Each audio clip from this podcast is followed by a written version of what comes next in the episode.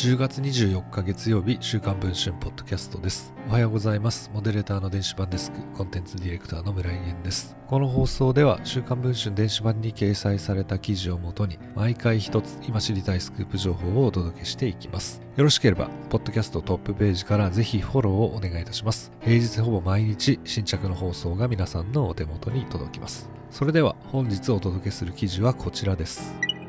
ブラザー、重機と並び国内三大ミシンメーカーと呼ばれるジャノメ。9月30日、同社は2023年3月末で訪問販売事業からの撤退を発表しました。そして訪問販売を担当してきた営業部員約300人に事実上の解雇通告をしていたことが週刊文春の取材で分かりました。1921年創業のジャノメは2021年時点の業界シェアは5位。連結売上高は429億円。従業員数は約3000人に上ります。ジャノメといえばバブル時代を象徴する経済事件、ジャノメミシン工場事件の舞台となった企業です。この事件は1990年に表面化した恐喝事件。ジャノメミシン工業の株を買い占め筆頭株主になっていた指定筋集団、後進の小谷光弘氏は1989年、経営陣に株の高値買取を要求。応じない場合は暴力団に売り渡すと恐喝し、融資の名目で約300億円を脅し取りました。1991年に小谷氏は恐喝容疑で逮捕され、2003年に懲役7年が確定しています。その後、小谷氏への融資に応じた当時の経営陣5人も株主代表訴訟を提起され、2008年に最高裁で約583億円の損害賠償命令が確定しています。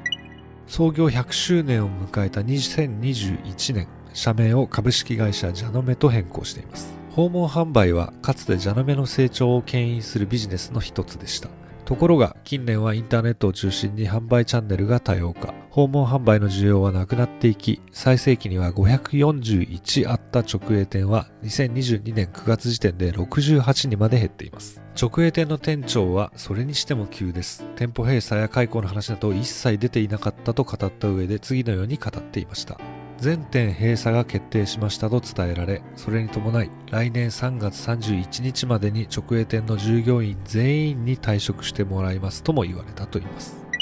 週刊文春はジャノメが訪問販売からの撤退を発表した後、全国の直営店の支店長らに向けて送付した書面を入手しました。訪問販売から撤退する理由を記した紙に加え、人材派遣会社パソナに再就職支援を依頼する書面やパンフレットなどが同封されています。店長によると、訪問販売事業全体で見ると確かに赤字が続いていたといいますが、それでも店舗ごとに成績の幅があったといいます。赤字が続いている店舗を先に閉めるなど他に打てる手がまだあったのではないでしょうかこのように店長は語っていました